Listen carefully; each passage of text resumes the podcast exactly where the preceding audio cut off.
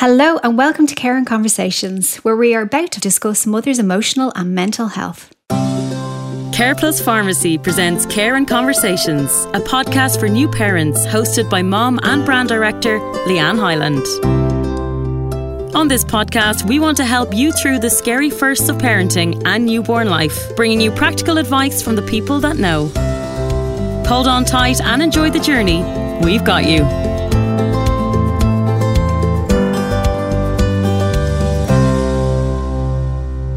Hello, and welcome to Care and Conversations, a podcast for new parents. In today's episode, we cover a really important topic. As women, our transition into motherhood is a journey filled with many highs and lows. To talk to us about women's emotional and mental health post birth is the lovely Anne Morgan. Anne is a mum, psychotherapist, life coach, and mindfulness teacher. Anne founded her company Sparkback to offer practical and emotional support to women through one to one sessions. Anne is on a mission to help other new mothers reconnect with their inner self, helping them to rediscover who they truly are while they navigate the emotional complexities of motherhood. Anne, welcome to the show. I'm so delighted to chat to you today. Thanks so much, Leanne. It's really good to be here. So, Anne, can you give us a bit of a background into how you discovered your mission that led you to start Sparkback? Yeah, it was a it was a bit of a mission that was full of twists and turns to be honest the journey. Love it. Yeah like i did my master's in psychotherapy oh it was about 12 years ago. And then i there was no jobs at the time because we were kind of in that recession. So i ended up opening a modeling agency for 10 years. Yeah, which was a bit strange. That is a twist I didn't see coming. yeah, it was uh, it was a big change and I did that and then in 2017 while I still had the agency, I was pregnant with my little girl Lily.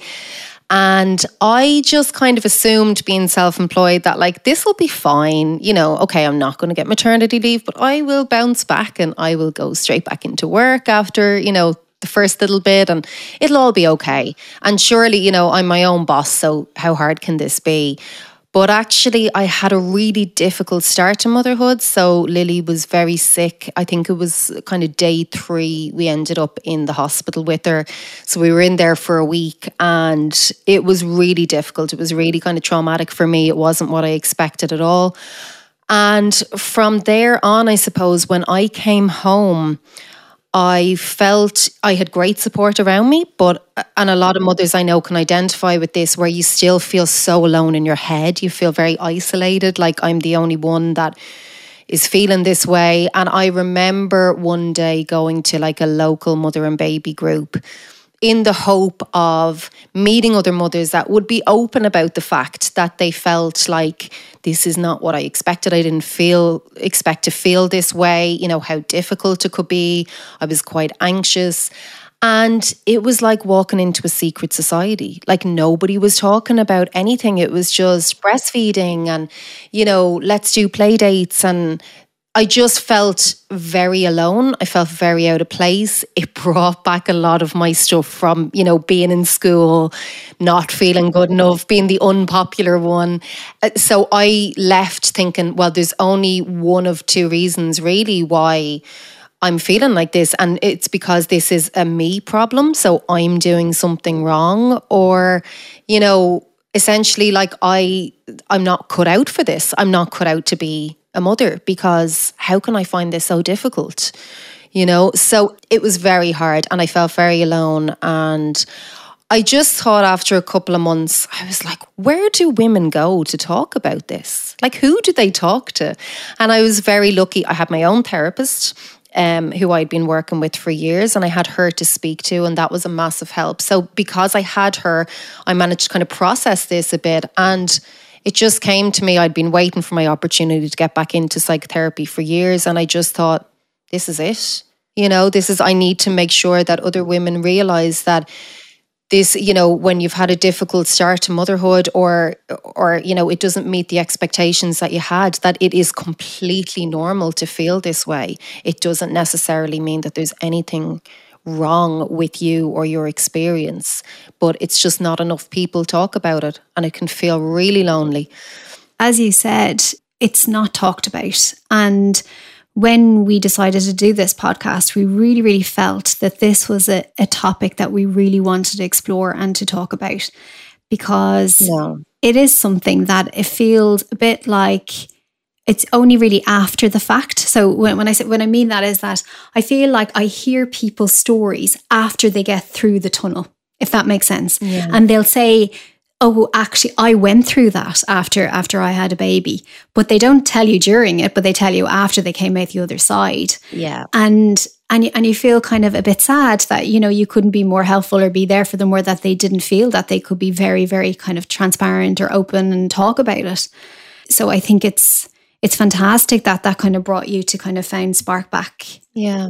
obviously you did have an exceptionally really difficult day three just when you mentioned day three and obviously lily was really sick and, and that i can't even imagine that that sounds so difficult and I remember just before I gave birth, and a lot of people, you know, be talking to friends and they'd be talking about the day three, and they're saying, look, day three is the hard day.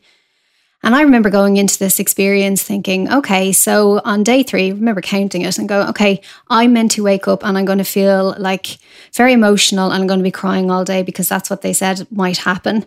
I didn't, I was lucky I didn't feel a really big emotional shift at all. I didn't really notice. And and I look back on that time and I wonder, and is that a thing? Is that something that people should be aware about? Or is that something that's just uh, an old wives' tale? I think that it depends. It's like motherhood being so unique to each individual. You know, it's how they will experience it is going to be really different. So, while I'll always say to people, you know, yeah, be prepared for anything because anything can happen. You know, I never expected that my day three would be in Crumlin Hospital. You know, I thought I'd be at home and everything would be perfect. I always say, you know, do prepare for the fact that you may be vulnerable in those early days. So rest up, you know, make sure that you tell your partner or you say to family, I don't really want too many visitors in those first few days.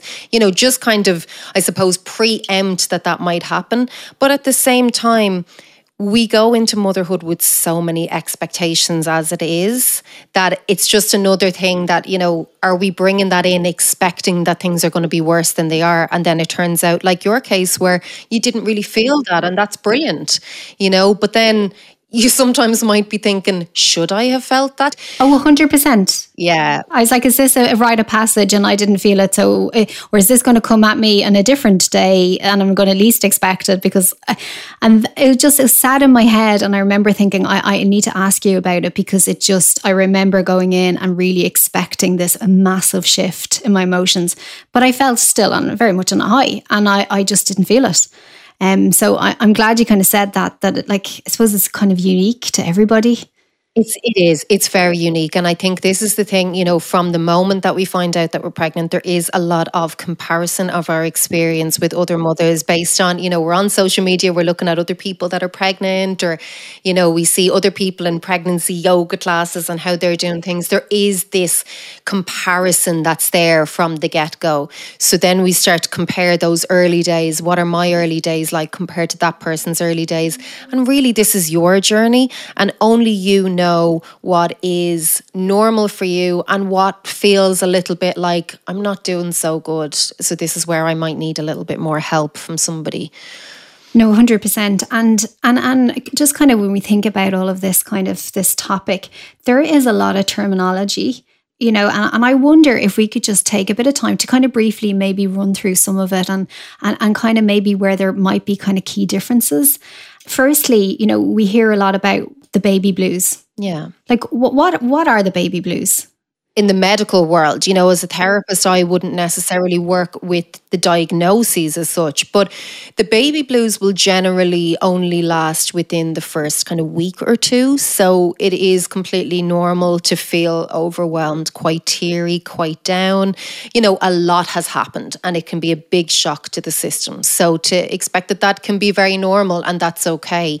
Normally, what will happen is if that extends out from that two weeks, then it's really worth noticing does that improve or are you still feeling that way on a regular basis? That would kind of lead me into, I suppose, the next thing that we hear about, which is obviously um, postnatal depression. Yeah. So, is it fair to say that if we're talking about the the kind of the baby blues and that two week period, that anything that might extend or kind of linger or stay, that could potentially be kind of moving into what we would call postnatal depression? Is that fair to say? Mm. I think one of the really difficult things is, and I I'll bring this back to my own experience just for reference. Okay, mm. so I remember the way that I was feeling at the time. I knew I didn't fit the the category of postnatal depression. I knew if I went to the doctor, I would not tick those boxes to be diagnosed as that. What I find is that while a diagnosis is really useful for a lot of people, for some people, if they don't meet that criteria, they can feel like, well, I don't have postnatal depression, so I must be okay. And then they overlook the fact that they could actually have postnatal anxiety or they could have PTSD, which can happen after birth trauma. So there are a number of other things that they can actually have. But because the first thing we hear of is postnatal depression, what will happen is a lot of women will say, "Well, I don't have that." Okay. So I'm I should be okay. I'm not going to go to the doctor. I'm just going to keep pushing on. And actually that's what I did. And I did that for 3 years until it was finally diagnosed that okay, you do have anxiety. You have an anxiety disorder.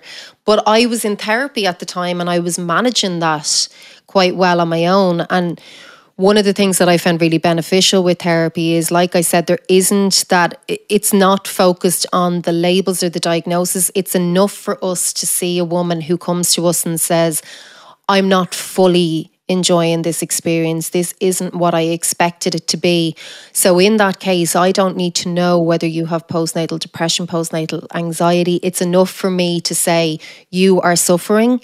And rather than just helping you to cope, let's help you thrive you know, because that is what is important to me. But I would always say to people that regardless, you know yourself, and the 1st mm-hmm. port of call with anything should always be your GP.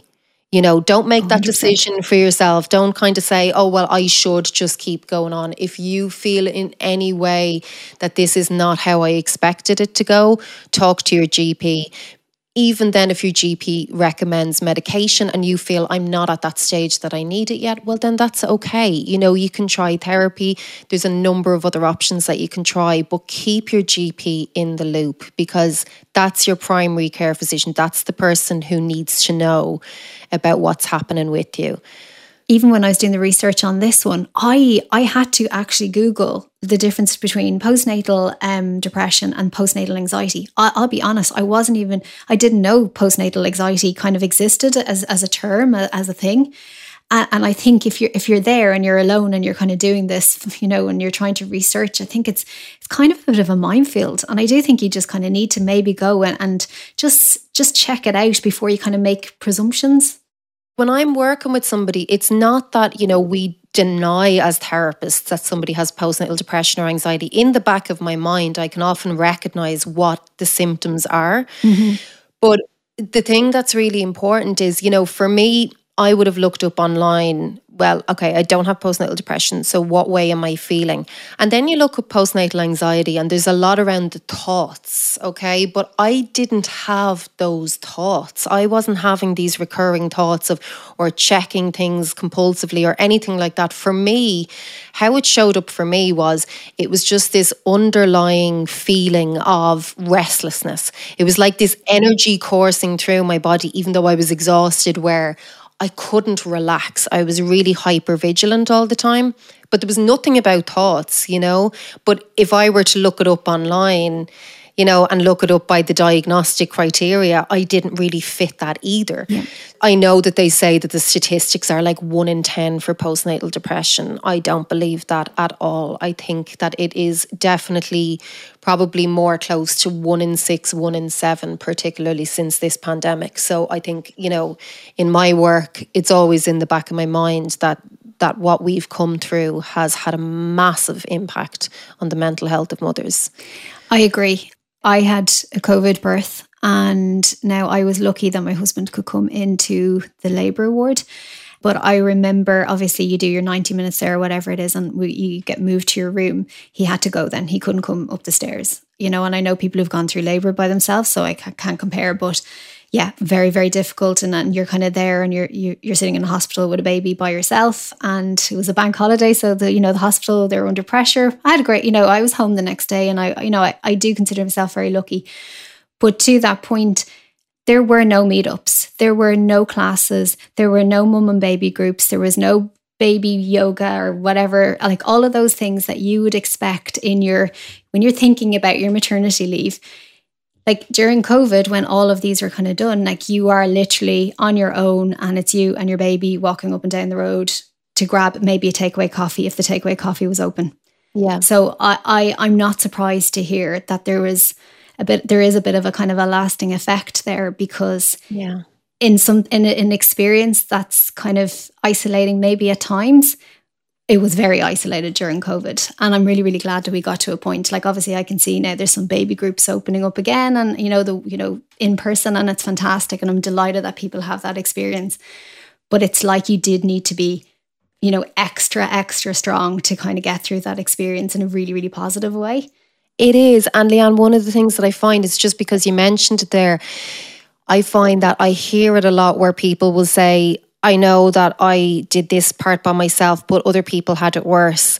I hear that a lot in my work. People will start the conversation with me saying, I know that this was hard, but there was other people that had to do it by themselves. So it's almost like invalidating that that experience was still very difficult for a lot of people, you know, and they invalidate it by comparing and saying, well, you know, actually this person had to do the whole thing by themselves or they had birth trauma. But actually, you know, if it's your first baby in particular and you are given birth under the conditions of not having your support person there through the scary parts, not just the actual giving birth, but the scary parts of labor where you're like, this is not what I expected. this is harder it is very very hard because it can bring up a lot. It can you know for some people it can bring up a lot of feeling of being really helpless. You know it can trigger a lot from their past of being on their own when they needed somebody the most. Mm-hmm. but yet we do tend to kind of say well other people had it worse. And i think that has gotten so many people into a lot of trouble with their mental health because they've gone on so long saying i shouldn't complain but actually, that's what like the likes of me are here for is that you have a right to be angry that your experience mm. was not how you expected it to go. You know, whether that's just angry at COVID, let it be that, you know, but you don't have to internalize it, feel it. You know, you don't have to turn that in on yourself. There are places that you can share that because it's totally valid. Yeah, that's so true. Yeah, we, we always tend to go into comparison land. I think as well, um, just when you talk about like you know, birth trauma and postnatal PTSD. Like, I think that that feels like a topic that's, you know, over the last kind of year or so is really, we're kind of beginning to shine a light on it. And I think it's something that's kind of never really talked much about in the past or very much like mm. kind of not a, not, not that it wasn't a thing, but we just never really kind of spoke about it. And, do you feel there's a shift in it and that we're kind of trying to shine a light on it and that it is a real thing? Yeah, definitely. I think one of the things to remember is there is very little research that has been done into maternal mental health or the experience of mothers after birth. This is all still relatively new that they're looking into this now. So we were very much put to the side, you know, as in just let them find their way as mothers. This is supposed to be natural to them. So the research is only kind of coming up to date now, and there's still a long way to go. But I think I feel very blessed to work in this space as a psychotherapist right now because although in some ways there is a lot of talk on social media about trauma and it can feel a little bit overwhelming sometimes, there has been so much more research into the effects of trauma and what it does. So for me, I would have started out as purely like a talk therapist, a psychoanalyst. But now most of the work that I do is psychotherapy that's more somatic based, more body based. So people that would be able to feel that anxiety in their body, to feel, you know, when they have been triggered, that trauma that's in their body that's stored there, you know, what it's bringing up for them and how it's affecting their body, you know, be that their heart rate, their muscles tightening, you know. So I do a lot of kind of education with my clients around working with their nervous system, understanding the effects that trauma can have on it. And you know, it's as simple as, you know, people thinking that trauma has to be this really big thing, like oh, it's only reserved for people that have gone to war or have been in a major car accident or Trauma can be something like having a really bad breakup. Trauma can be your birth not going as expected, or trauma can be something where your birth has been particularly difficult. There's what some people call big T trauma and little t trauma. I don't like using those words because I think it can invalidate for some people those little t traumas, but they're very much trauma at the same time.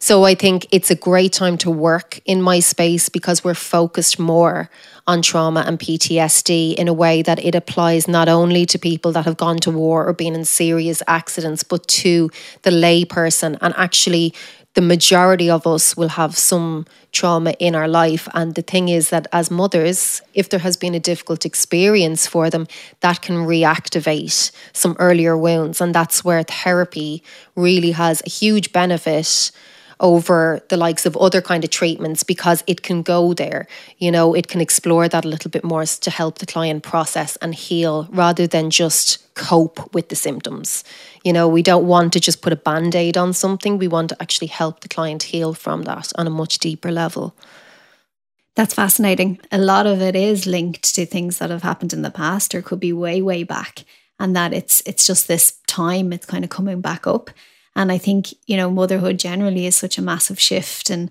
in your perspective and your thinking. And you do look to your past, of course, when you're a child, what, you know, what sort of kind of upbringing you've had. And it's fantastic to think that, you know, you can do these sessions that kind of really kind of go deep. And as you said, it's not a plaster. It's kind of really, really kind of a, a really proper journey into healing and and coping.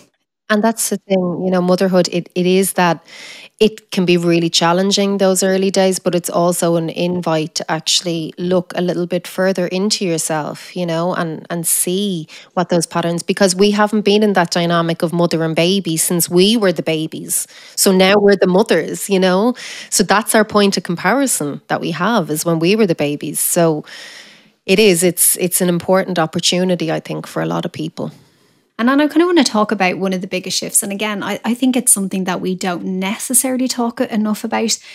This is when the maternity leave ends. So, you know, you're in the swing of things, mm. you're loving life, and then the black cloud comes and you realize actually it does have to end eventually. And obviously, for a lot of people, that kind of it either means going back to work or it might mean making big decisions to stay at home and, and be full time. Yeah. When I was going back to work, and, you know, I've had I have a great company. I work for an amazing company, very, very supportive. But even I struggled. I didn't realize this, the level of separation anxiety I'd feel. And then the realization when I went back to work that I wasn't just clicking back into my old normal. I had this whole new normal where I was a little bit different. And it just felt like such a big shift. It was that time felt like the biggest shift for me. Do you feel that it's something that we kind of talk about or that we have you know proper support for for women in terms of making that transition because i think it's a massive transition. It is massive. I think like there's you know i've i've done a few corporate talks on this and i find that there's a lot of businesses out there that are really serious about how do we make this easier.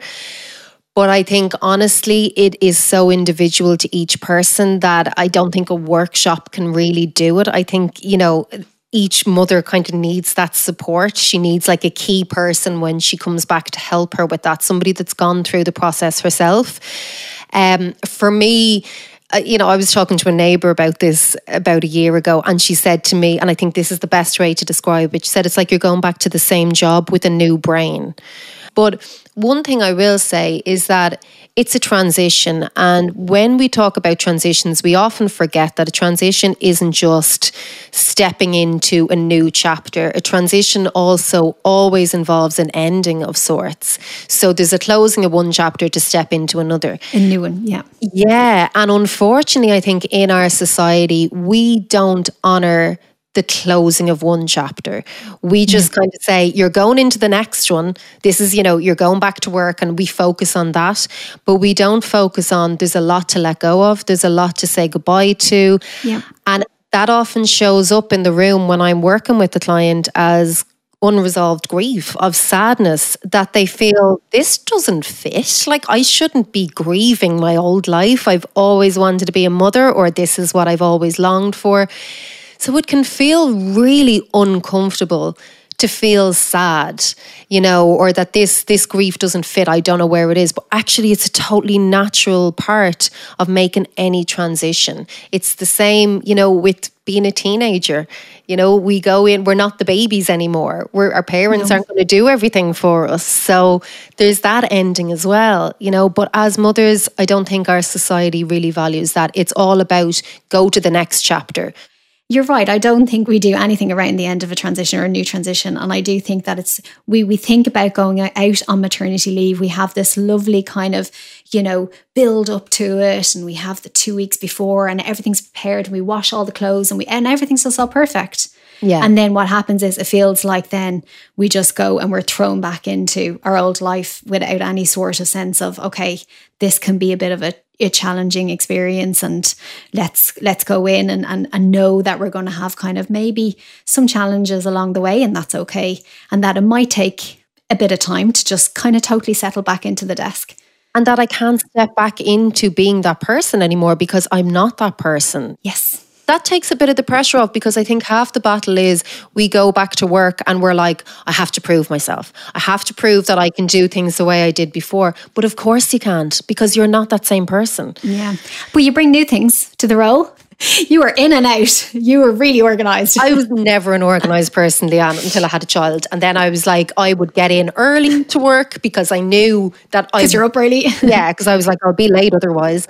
And uh, yeah, meetings, I was like, no, I do not have time for this. This can be an email. This does not have to be an hour long of chit chat. And you do. You're you're a lot more efficient. You are able to manage things a lot better. You're resilient mothers are so resilient, particularly those who went through having babies or raising kids in the pandemic. We have had to be so strong.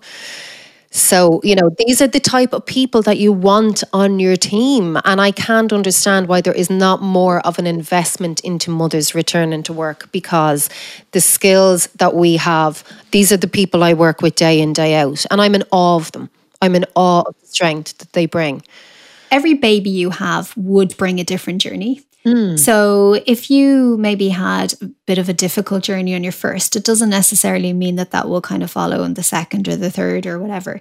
Like, it, it, is that right? Absolutely. Yeah. It is always, you know, I, I have people that had really easy first pregnancies, really easy first births, and then they were expecting that things would go really well and then it was harder the second time. And equally, I have people that come to me and they want to work through the challenges of their first birth because they're pregnant again and there's that fear of something is going to go wrong the next time around. So it's actually really helpful to, for them to have therapy so that they can work on the things that they can control, that they can advocate for themselves better this time, that they know what to expect and that they can be clear on what they want to happen as well. So it gives them a little bit more control and a little bit more advocacy, self advocacy. So it it definitely it is very very different, you know, on each on each baby. But I think if you have had a difficult first birth, it can it, the sad thing is i think it puts a lot of women off ever trying again even though they would like to be mothers again and i guess my message is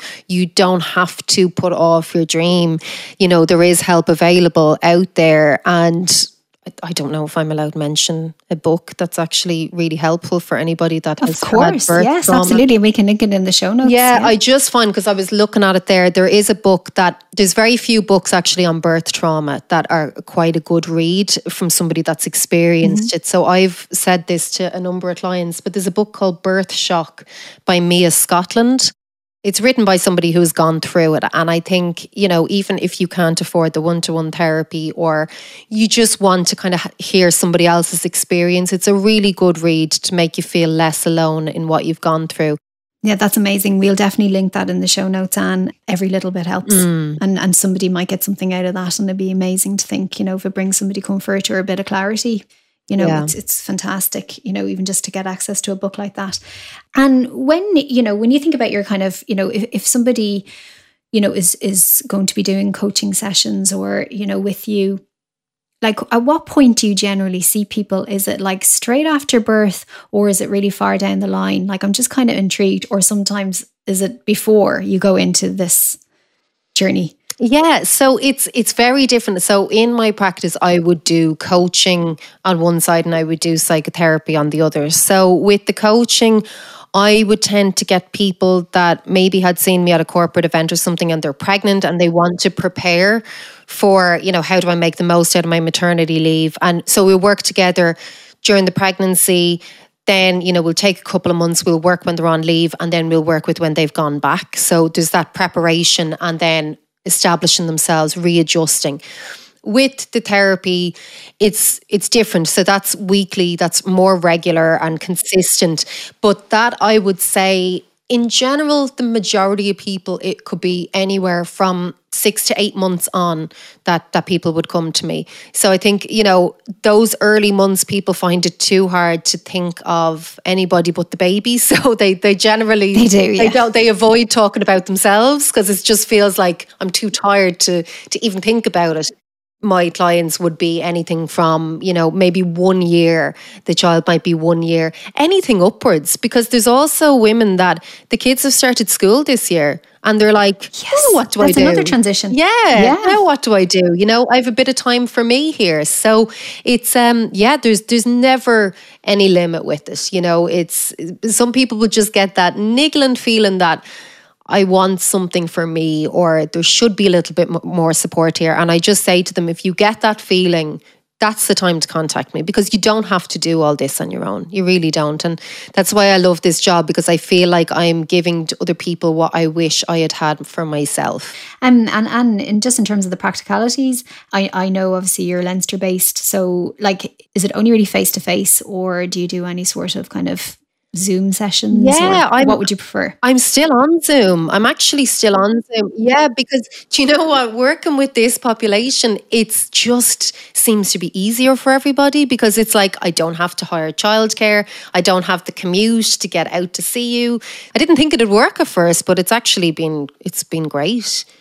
And this has been amazing. I, I think it's just really, really, really good to just get a bit of an insight into it. And just for anybody who's you know preparing for birth. And you know it, it's not to obviously scare anybody at all like you know because uh, as we said you know every every experience is completely different. And but it's just really leaning on your support network leaning on you know if you're ever kind of worried the gp is you know obviously there.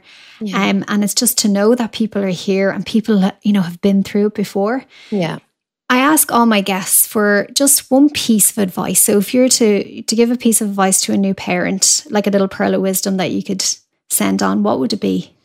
Oh God, there's so many now that I feel that I have from working with mothers for the last two years. I think for me, and, and this might sound cliche because I am a therapist, but I would say don't wait until you feel really low or very overwhelmed to actually look at your support network, to look at who you have there.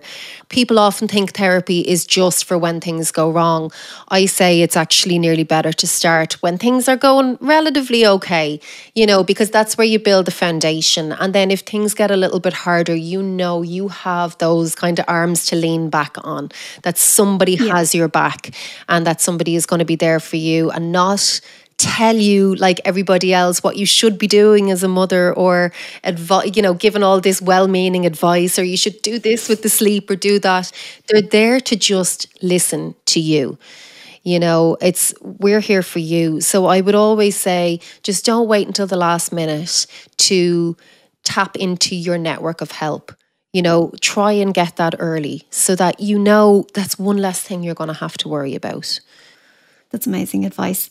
And you're so insightful. I love what you do. I think it's so important. And I think I, I just love the fact that, you know, everything you do is, is all about a, you know, a mission. For anybody who may want to obviously um, get in contact with you or follow you, what would be the best way for them to do that? Yeah, so they can go onto my website and actually on my website you can just book in for a free 30 minute call, you know, where you don't necessarily need to book a session with me.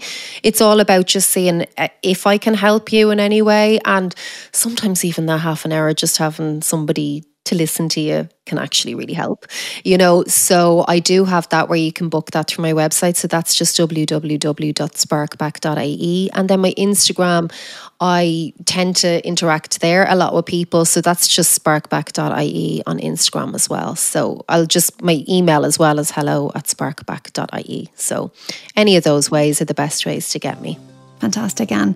Well, look, all I can do is thank you for being an amazing guest. It's been an absolute pleasure to talk to you. And thank you. And thanks for having these conversations because they're so important, you know, but it's great that they're happening now. Thank you for listening to Caring Conversations. Get lots more help, advice, and information on our Care Plus Baby Club. It's easy and free to join.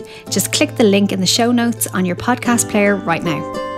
Join us on our next podcast where we talk about all things caring for baby and answer all your health questions. To get it automatically, just click the follow button on your player right now. Caring Conversations is produced by JustPod.io and brought to you by CarePlus Pharmacy with outlets right across Ireland. Find your nearest CarePlus pharmacy at careplus.ie. Until next time, from all the CarePlus Pharmacy team, thank you for listening.